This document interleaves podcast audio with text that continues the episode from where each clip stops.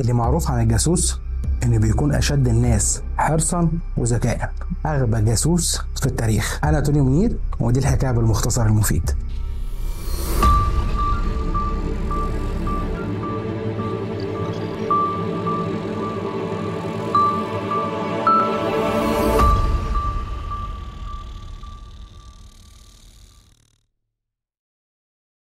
الخاين جمال حسنين مواليد القاهرة سنة 1941 كان حاسس بالفشل وما قدرش إنه يحقق أي حاجة من طموحه. جمال حسنين قرر سنة 1968 إنه يسافر على بيروت. والفترة دي الدولة كانت بتعمل ندوات تثقيفية للشباب اللي بتسافر علشان توعيهم من فخ الجواسيس علشان الفترة دي كان فيها حرب. المهم جمال حسنين أول حاجة عملها إنه نزل يدور على شغل. قعد أسبوع أسبوعين ما لقاش شغل. وآخر لما زهق قرر إنه يرجع على مصر. وقعد شوية وقرر إنه يسافر تاني بس المرة دي هيروح اليونان. وكانت نفس المشكلة. شغل مفيش والفلوس كمان بتخلص. وطبعا اللي واخد باله من كل ده واحد مغربي. وتعرف على جمال حسنين وعلى ظروفه كلها. وطمنه وبعد ما طمنه اختفى. واستنى لما فلوسه كلها خلصت.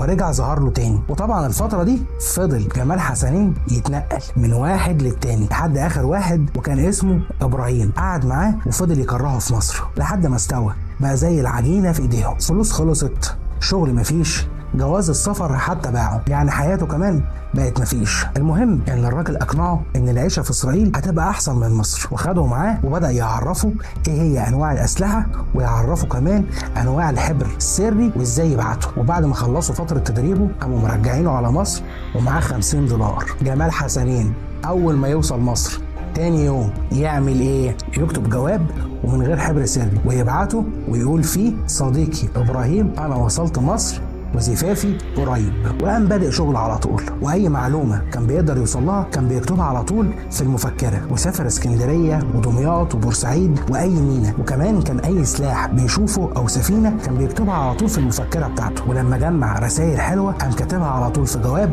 بالحبر السري. وقام باعتها بس الجواب ما وصلش. لأن الفترة دي كان في ظباط هم اللي مسؤولين عن الجوابات اللي بتخرج وبتدخل مصر. والظابط اكتشف إن الجواب مكتوب بالحبر السري وراحوا قبضوا عليه ولقوا معاه المفكرة. وسنة 72 اتحكم عليه ب 25 سنة وهي دي كانت حكاية أغبى جاسوس في التاريخ. ودي كانت الحكاية بالمختصر المفيد. ما تنساش تعمل like و share واشترك في القناة. وتفعل زر الجرس عشان كل جديد يوصلك. ولو عايز تراجع المصادر هتلاقيني سايبها لك في الوصف تحت. سلام.